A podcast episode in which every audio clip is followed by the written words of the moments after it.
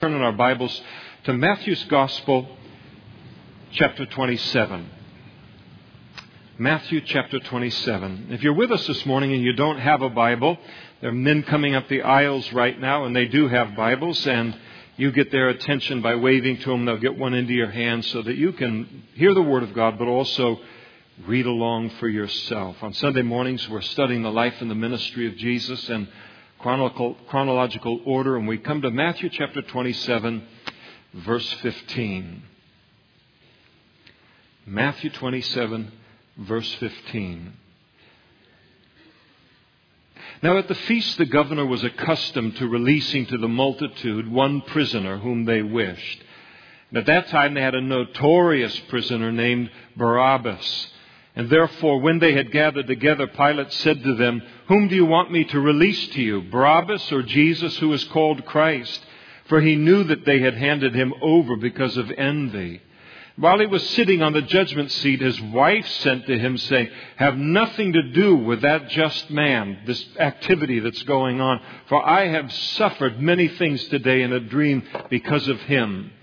But the chief priests and elders persuaded the multitudes that they should ask for Barabbas and destroy Jesus. And the governor answered and said to them, Which of the two do you want me to release to you? And they said, Barabbas. And Pilate said to them, What then shall I do with Jesus who is called Christ? And they all said to him, Let him be crucified. And then the governor said, Why, what evil has he done? But they cried out all the more, saying, Let him be crucified. When Pilate saw that he could not prevail at all, but rather that a tumult was rising, he took water and washed his hands before the multitude, saying, I am innocent of the blood of this just person. You see to it. And all the people answered and said, His blood be upon us and on our children. And then he released Barabbas to them. And when he had scourged Jesus, he delivered him to be crucified. Let's pray together.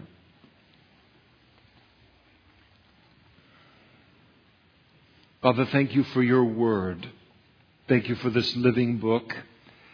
We thank you for every thought and every purpose behind every line and every paragraph and every section of this book. Purposes of yours, intents of yours, Lord. And we ask this morning that you would take what we are intended to learn from these few verses, why it is in your book and that you would take that great lesson, Lord, and that you would plant it into our hearts, into our spirits, and into our relationship with you, Lord, so that it will impact us and our walk with you and our service to you all the days of our life. And we ask it in Jesus' name. Amen. Please be seated. The passage that we're studying here this morning is a partial record of events that occurred in Jesus' life on the very morning of his crucifixion. Following a night of prayer in the Garden of Gethsemane, following his arrest by an armed force sent by the Jewish religious leaders in Jerusalem, led by Judas Iscariot, We've examined Jesus' early morning trial before the Jewish religious leaders, first before Annas, and then before Caiaphas, the high priest, and also the Sanhedrin, all of them attempting to find a charge uh, against him that was worthy of death. And having been unsuccessful in finding any wrongdoing in Jesus and finding any fault in him at all, they then took him to Pontius Pilate, the Roman governor, over Judea and over Jerusalem, demanding that Pilate would put Jesus to death on their word that he was guilty of something worthy of death. Pilate then asked them for a specific charge that they wanted to present against Jesus that was worthy of his execution. And because they didn't have an accusation against Jesus, they resorted to bluster and to indignation. And as John records, they said to him, If he were not an evildoer, we would not have delivered him up to you. And at this point in time, Pilate begins his own examination or his own trial of Jesus in an attempt to discover some wrongdoing in him.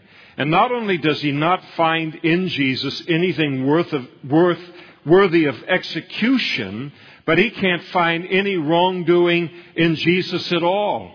And he comes out repeatedly before that religious crowd that was gathering outside the doors of the praetorium, and no less than four times he declares to them that he cannot find any fault in Jesus, much less a reason for his death.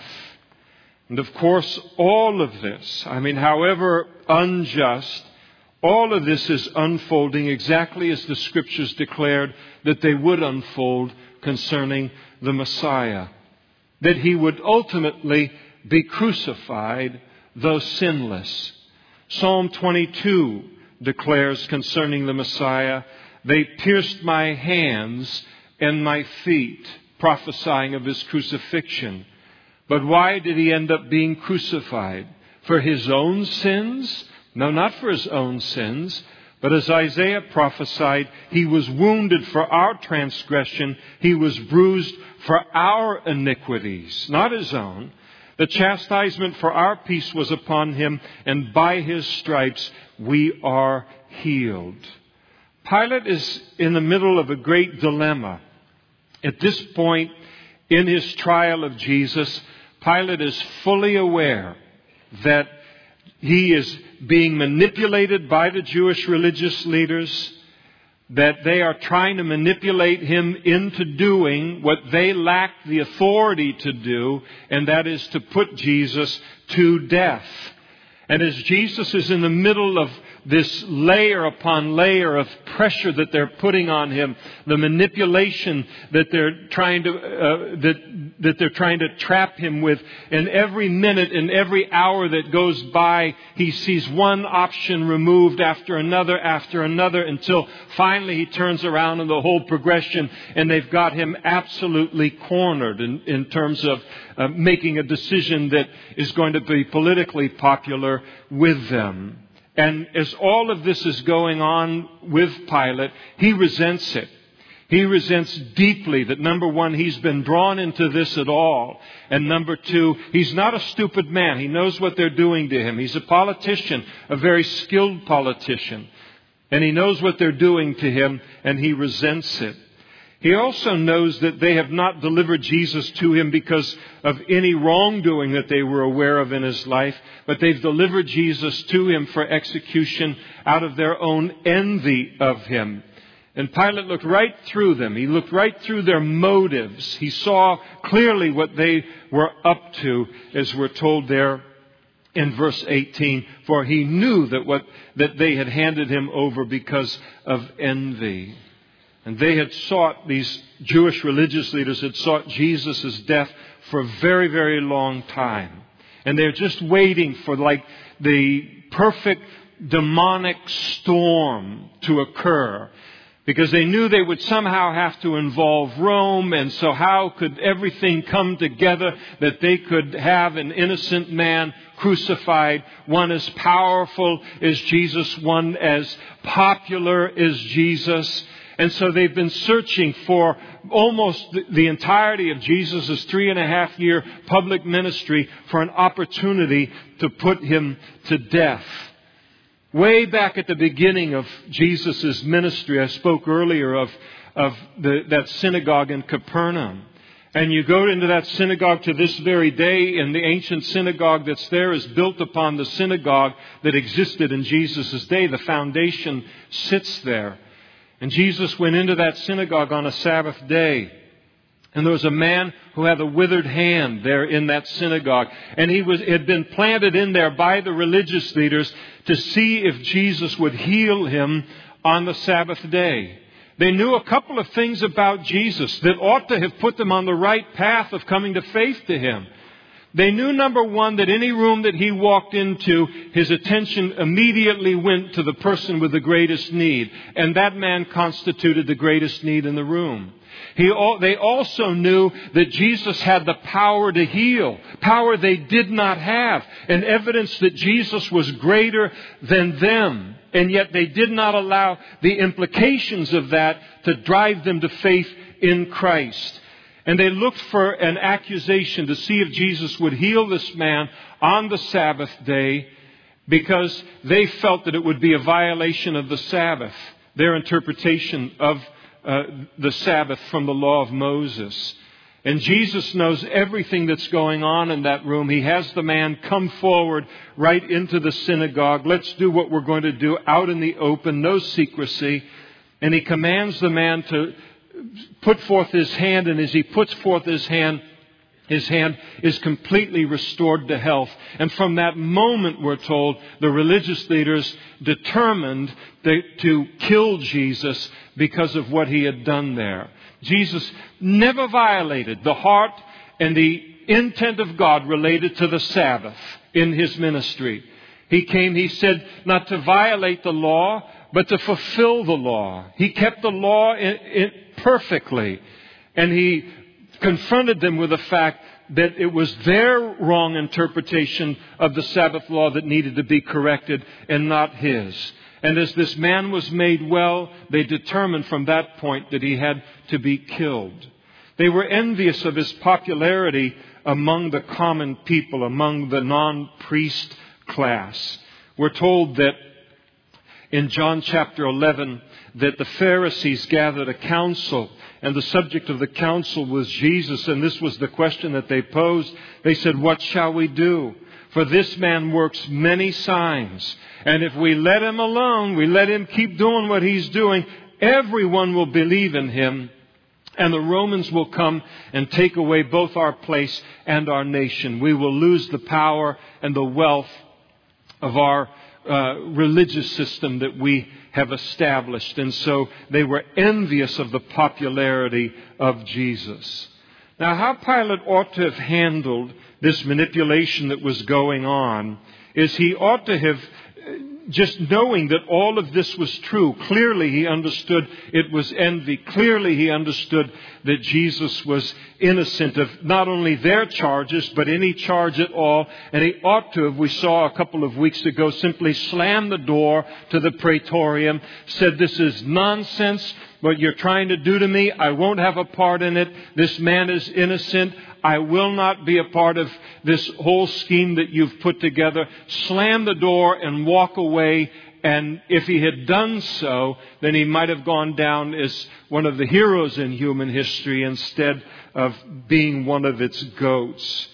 Instead, what he does, instead of heeding the warnings of his conscience and even the warnings of his wife to do the right thing concerning Christ, he fails to stand up to this religious mob.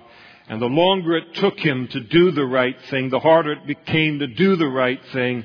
And he's watching things unravel by the minute. This morning is not turning out how he intended this morning to be. It looks like everything's going to turn into a tumult. He's going to have a riot in Jerusalem at the time of the Passover, and he's already got two strikes against him as it relates to Rome. And if he messes up one more time and has to resort to violence to retain order, is probably going to mean his position, and he'll be yanked out of being the governor of Judea and taken back into, into Rome. And so he is, you put yourself in his place, he is desperate for some means, something that he can pull out of somewhere or nowhere to escape the mess and the complicated situation that he finds himself in now at this point. How to release an innocent Jesus, but at the same time pacify these religious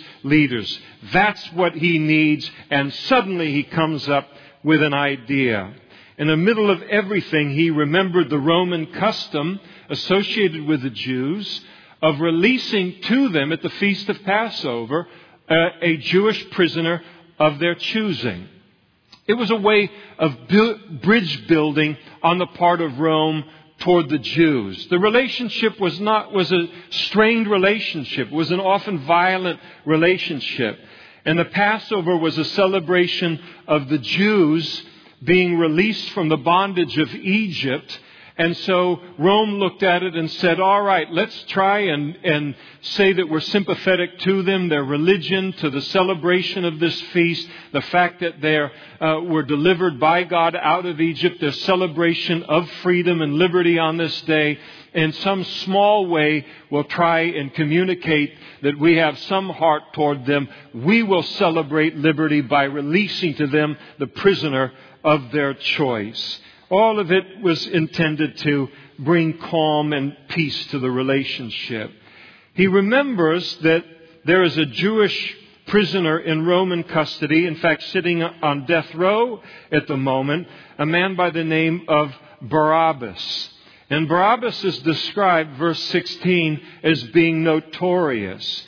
The word in the original language not only means that he was well known for being a criminal, he was certainly all of that, but the word notorious means to literally bearing a mark. In the same way that you stamp a coin and you forever uh, put an image uh, uh, uh, on that on that coin. This guy was a marked prisoner. He wasn't merely a criminal, but he was a criminal through and through. That was his identity. That's the only identity that he had in life. Luke tells us that he was also an insurrectionist. He, an insurrectionist is someone who leads open revolt against uh, civil authority. So apparently he had led a revolt against the Roman rule somewhere in the area of Jerusalem. And so he was what we would call today a terrorist. In John's Gospel, we're also told that he was a robber. He's the kind of guy that likes to uh, present himself as some kind of a noble uh, anarchist uh, or some kind of a noble uh, revolutionary, that he's all about the people, he's all about freedom, he's all about these noble ideas and throwing off Rome and all of these kind of things. But when he had a chance to have some power and do something like that. He gained a little bit of power. He immediately used the power that he had to then become a thief. And his rebellion and his insurrectionism, all of this, it, it looked like one thing to the people. They considered him a hero uh, for being that and doing that. But in reality, in the wickedness of his heart, all of it was just an excuse uh, to rob, to be a criminal, to be lawless. And more than that, Luke's gospel also tells us that he was a murderer. He had committed murder in the course of this insurrection. So he's a very violent man. He's a very uh, dangerous uh, kind of man. And Pilate figures that on this Passover, he's not going to allow the Jews to just pick anyone out of the uh, prison system. He's going to give them two very specific choices, two very different choices for who will be released. And he offers just the, the choice between Jesus and Barabbas. And he, it never enters his mind, he, he never imagining that the Jewish religious leaders would ever publicly stoop so low as to identify with Barabbas over Jesus. Jesus is known from one end of the land of Israel to the other for good, for teaching, for loving people, caring for people, healing people, cleansing them of leprosy, changing their lives. He has for three and a half years left in his wake an entire sea of changed lives, and the whole nation knew it.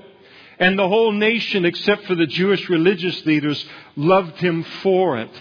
And Pilate figured that no matter how much they hated Jesus, they would be unwilling to go down on record uh, as having publicly chosen a man like Barabbas over Jesus. I mean, to him, they, they were capable of anything, but this would be a public relations black eye and disaster that they would surely avoid.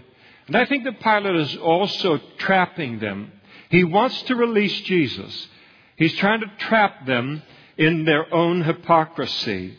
And how is it, he thinks, and he's posing the question to them in making this offer to them, How could they demand the death of Jesus, who they had falsely accused of being a revolutionary, an insurrectionist against Rome? Remember, they said he's teaching not to pay taxes to Rome and, and that people ought to give honor and, and, to a greater king, to God and all. And so he's trying to undermine Roman rule. So how, who, how could they demand the death of Jesus, who they falsely accused as a danger against Rome and an insurrectionist, how could they choose Jesus, demand the death of Jesus over the death of one who had actually led such a revolt, who was all that they accused Jesus of and even more? And so they portrayed themselves as having a great concern for the health and welfare of Roman rule. If that was their true concern, then they would have been absolutely alarmed at the proposed release of a known terrorist and a robber and a murderer. And so he assumed that this was a hypocrisy that even they weren't uh, going to be willing to engage in. But Pilate was wrong.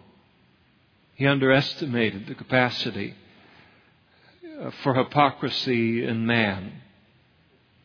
And nowhere is that capacity greater through history than in religious men and women who hold power and are getting rich off of that religion and off of that power. And you notice the choice that they made in verse 20. The chief priests and the elders persuaded the multitudes that they should ask for Barabbas and destroy Jesus. The religious leaders began to clamor for the release of Barabbas. No hesitation, no deliberation, no let's think about this for a few minutes. Let's think about the implications of this.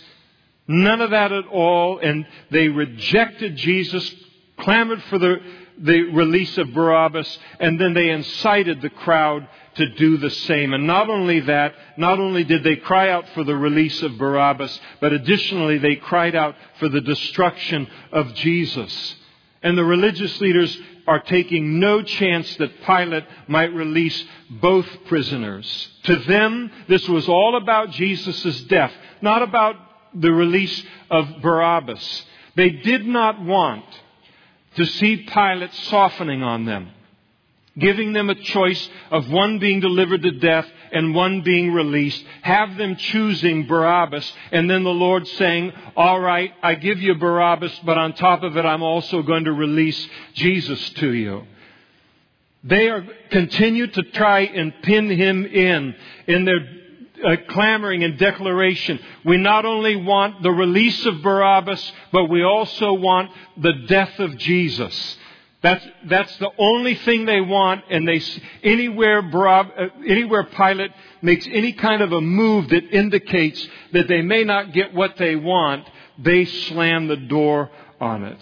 Now, sometimes you'll uh, read and, and or sometimes hear teaching uh, on all of this, and, and people will wonder out loud about how you know massively the crowd changed I mean, it was only hand, less than a handful of days prior on the Sunday when Jesus made his triumphal entry into the city of Jerusalem.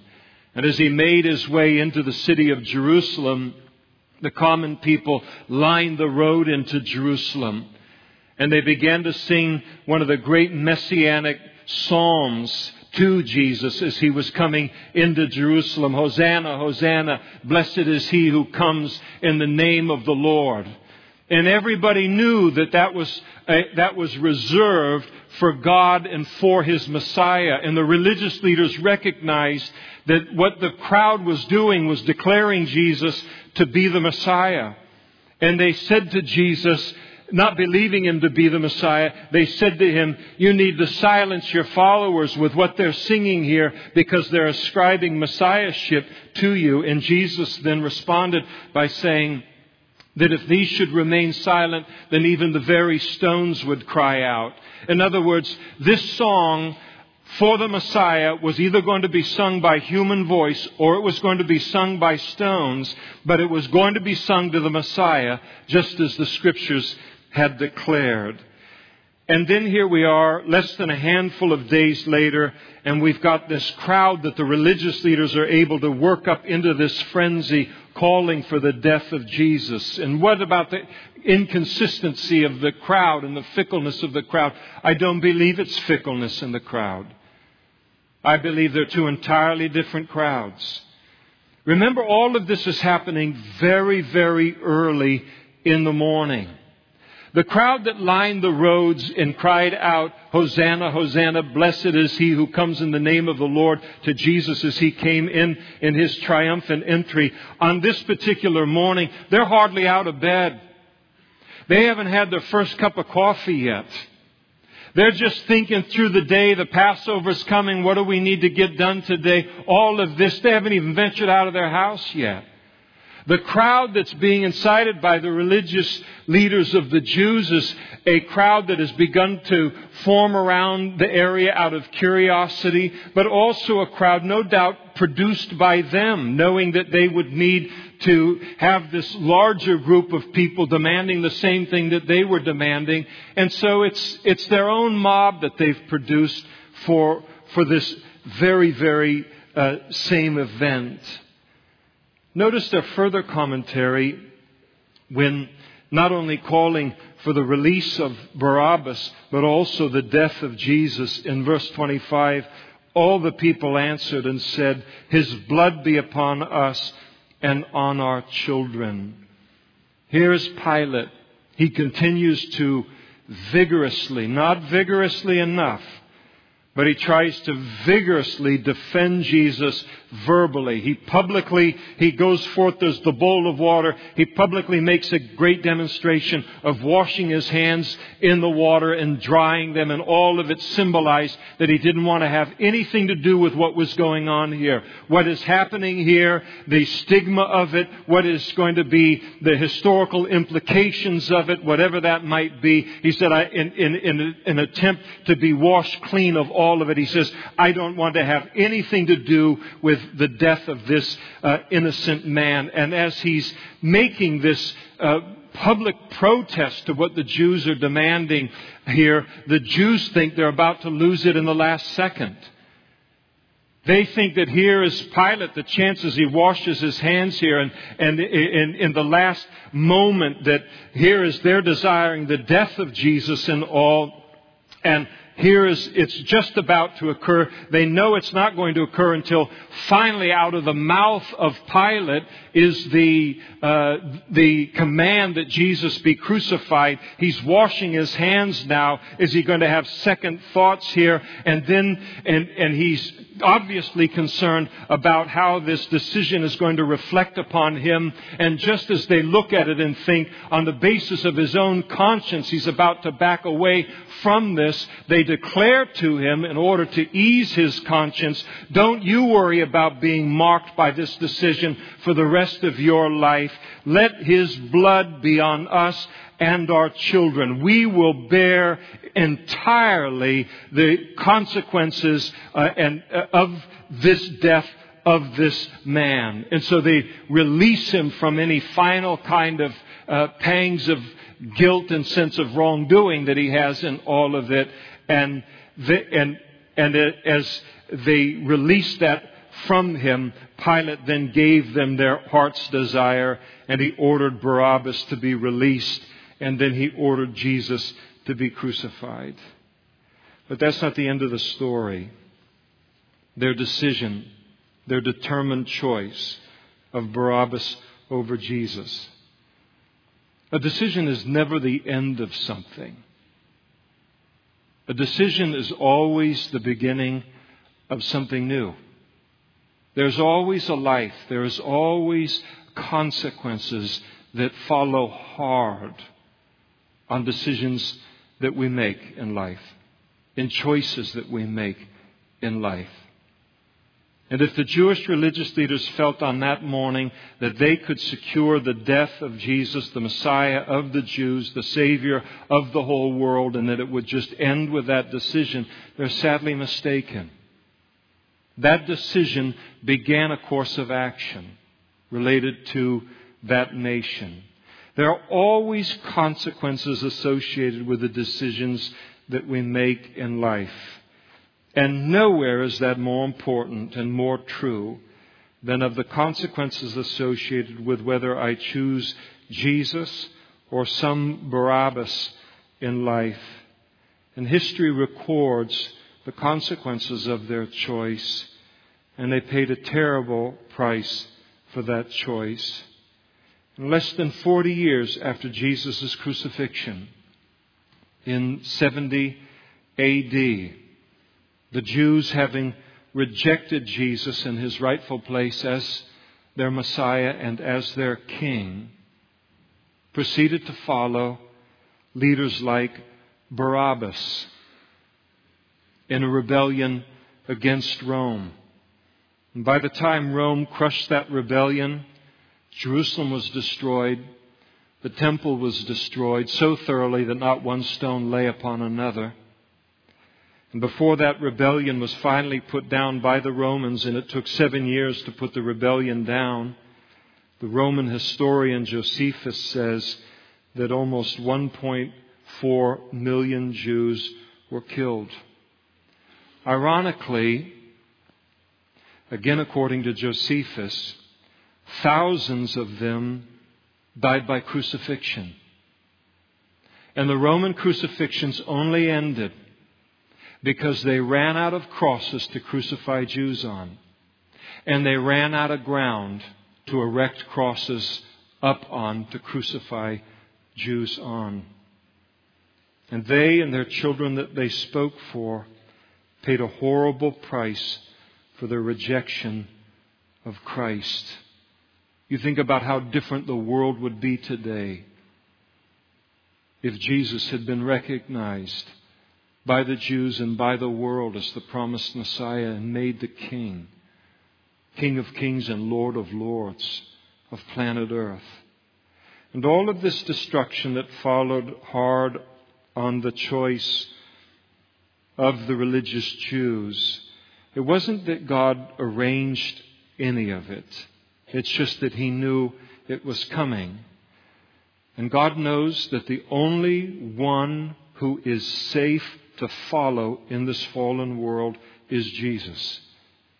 Every other Barabbas is going to lead us into pain and damage and destruction and needless deception and needless harm. From the perspective of heaven, there is something wrong with any person who rejects Christ for some Barabbas, and everyone who rejects Christ rejects him for some Barabbas. We live in this world that's it's its own insane asylum.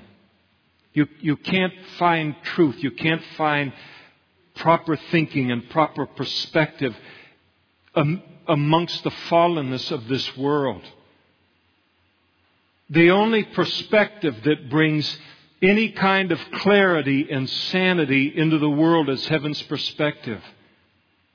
And when heaven looks at any man or any woman and they reject Christ for some Barabbas, heaven looks at it and says there's something wrong with that person. And that Barabbas may be some relationship in our life that we refuse to give up for Christ because we know that He would demand that we give up that relationship in order to obey His word. It can refer to some position in life where a person refuses to become a Christian because they know they're making heaps of money being dishonest in this position that they hold in this company or in this business that they have, and they're unwilling to give it up. It can refer to some sin that a person is unwilling to give up for Christ and is chosen over Christ. It can refer to idolatry, and the most common idolatry in the world today is the worship of self where a person says, I want to live the life how I want to live it, and I want uh, my way and my thinking to be supreme and all, and I reject Christ over that. Or can refer to some material thing that Christ is rejected over. And for a person to choose any of these things instead of Christ reveals a person to be either without discernment or incapable of good decision making in the realm of righteousness. And if a person thinks, I can reject Christ for some Barabbas, I have the capacity to deceive myself, to choose some Barabbas over Christ in a choice that is so clear and should be so easy to make. That person then carries that kind of decision making. It's not limited to what they do with Christ. They then carry that decision making, that kind of processing everywhere else in their life. And so their whole life becomes a long stream of terrible decisions. Choosing robbers and liars and thieves and murderers and insurrectionists, one after another, the entirety of their life until they're eaten up by them, their heart, their mind, their soul, and their strength. And they don't realize that the reason that they're vulnerable to all of these terrible decisions month after month and year after year all goes back to what they're willing to do in their mind and in their heart to reject Christ. But in giving my life then to Christ, how everything else then becomes clear and I take the decision making, the holiness, the honesty, the righteousness, the clarity, the willingness to do the right thing because it's the right thing and God has said to do that and then to begin a life of doing that in a decision related to Christ and then to watch something birthed in our life as a result and now that carrying in, over into all of the rest of the decision making in our life. But to fail to do it there, to fail to begin there, doesn't mean that, oh, I can limit that to just my decision with Christ. That carries over everywhere else in life. And thus, that kind of person will decide themselves into one deception after another, one disaster after another, one series of disasters in, in this life, and ultimately into an unending disaster in the life to come. Bill MacDonald made a very sobering observation concerning verse 25 in his commentary, and he said, Since then, the statement of verse 25, the people of Israel have staggered from ghetto to pogrom, from concentration camp to gas chamber, suffering the awful guilt of the blood of their rejected Messiah. They still face the fearsome time of Jacob's trouble, those seven years of tribulation described in Matthew 24 and Revelation chapters 6 through 19. And the curse will remain until they acknowledge the rejected Jesus as their Messiah King. Phillips makes this observation, which is very powerful. He said the Jews chose a bandit, a highway robber, and down through their history from that day to this, they have been robbed and they have been plundered. The Apostle Peter himself drove home this very point to a Jewish audience in Acts chapter 3.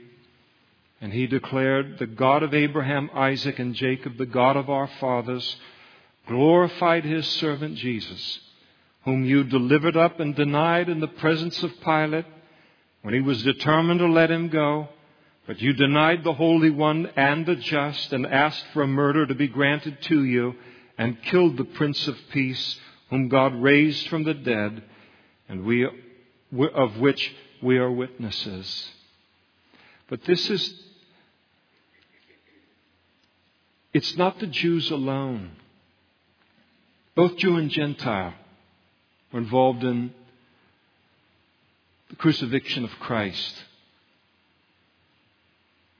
Everyone had a play the death of the Son of God. But it's not the Jews alone. The Gentile world has also chosen an endless stream of revolutionaries and thieves and murderers over Jesus down through history and into this very hour. And this world pays a terrible price for it. How much of the world has men, the highest positions of office of dictators around the world? They're nothing but liars. They're nothing but thieves. They're nothing but revolutionaries and insurrectionists who then gain a following because within their heart all they want is the power that they're overthrowing someone else out of. It's a very rare, noble revolutionary in human history. And you look at the terrible price that the Gentile world has paid as well. The fact of the matter is, to choose anyone or anything over Jesus in my life is to choose a robber. It's to choose a thief. Someone or something who robs me of salvation, of a living hope, of the knowledge of what is the meaning and the purpose of life, of righteousness, of peace, of joy, of grace, and on and on the list goes. But I think about the price that the whole world today pays because it chooses, deliberately chooses to this day, some Barabbas over Christ, some murderer, some liar, some thief, some anarchist. But then think about the terrible physical and emotional and mental price that individual men and women pay every day in this world because they still choose to make the master passion of their life someone or something other than Christ. The mental damage of being under the rule of some Barabbas. Barabbas is in every one of us. To be under the rule of self is no better. The emotional casualties, the physical casualties, the spiritual casualties. And how about you this morning? If you have never trusted in Christ as your Savior, you can't decide for the whole world. You don't have the power to do that. You don't have the authority to do that. But you can choose for yourself and make Jesus your Savior and make Him your King this morning. And to refuse to do that is to follow Barabbas. There is Christ and Barabbas, period, in this world. And to refuse to receive Christ is to put myself on a path where the consequences of that decision are going to catch up to me in a massive way in this life, to say nothing of the life to come. It leads to a life of pain and regret. Maybe you're in this church here today, walked into a church, you've been telling people for years that I'm inviting you to church, you can't go to church because the whole place would collapse if you walked in. So we made this one out of concrete and steel to withstand someone like you. But in all seriousness, you look at yourself and you say, I have followed one Barabbas after another in life. And they have made a mincemeat of my mental health, of my heart, my mind, my thinking, my history. They filled me with shame. They have victimized me. I bear the physical consequences of having followed one after another, after another, after another. And it all proves the truth of Scripture And God calls you this morning to put your faith in Christ. And as you put your faith in Christ now, there are consequences to that decision as well. But all of the consequences are good. That's a good path. That's a holy path. There's no regret or damage to be found on that path. And there are going to be men and women up in front immediately after this service. And they're going to have a badge on that says prayer so you can identify them easily. And you can come forward and talk with them, and they will pray with you to invite Jesus, to choose Jesus over everything else in life. And then to enter into now the life that Christ has for you. I think that the United States of America is kind of a funny place. I'm almost done. It's a funny place in, in kind of in a sad way in a lot of ways today.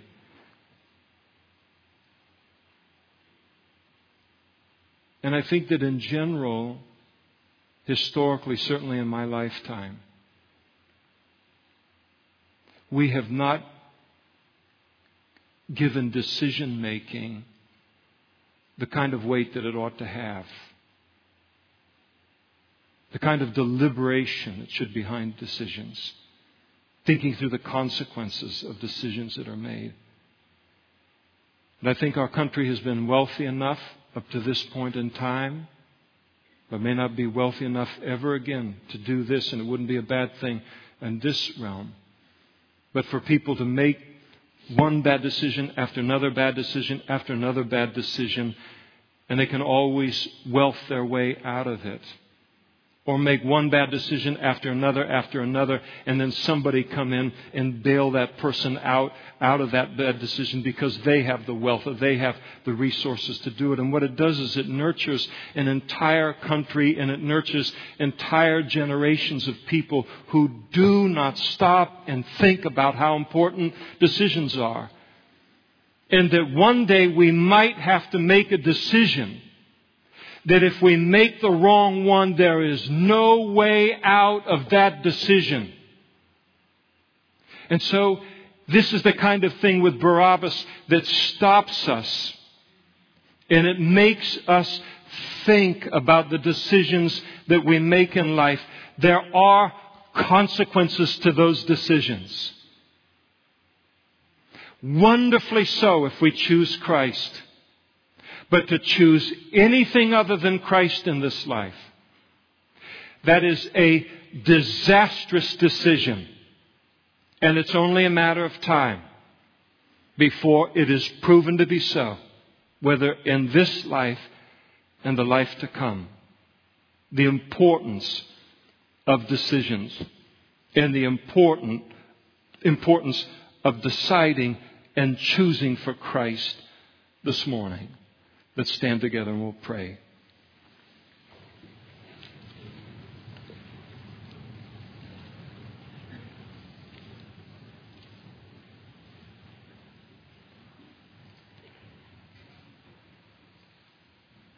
Thank you, Father, for sending your Son Jesus into this world in order to give us a choice to the Barabbas that is all the fallenness of this world. We thank you for the privilege, Lord, of being able to choose him, to make him, whether Jew or Gentile, to make him our Savior and our Lord. And we thank you this morning, Lord, not only for the privilege of being able to make that choice, you didn't have to do it. We thank you that you did it. But those of us, Lord, who know you, we give you praise from 4300 American Avenue this morning for the wonder and the beauty and the glory of the life that has flowed out of that decision. Thank you, Lord, for not an ounce of regret experienced on the other side of that decision.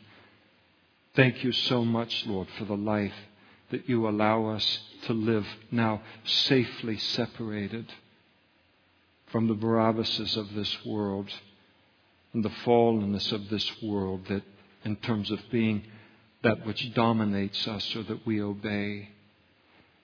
And Lord, I pray and we pray for every man and woman that stands before you right now that doesn't know you. And no one can intellectualize them into the kingdom of God. You know how to get through to them. Whether they are very young in this room or they're very old, doesn't matter, Lord. You know how to get through to them.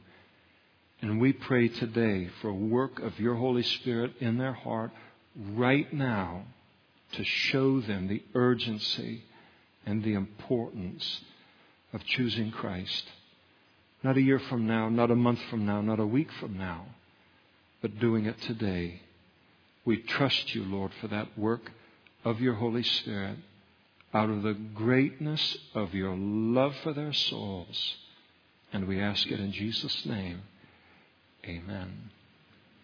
Sunday nights we go through the Bible, Genesis to Revelation, and all of you are invited.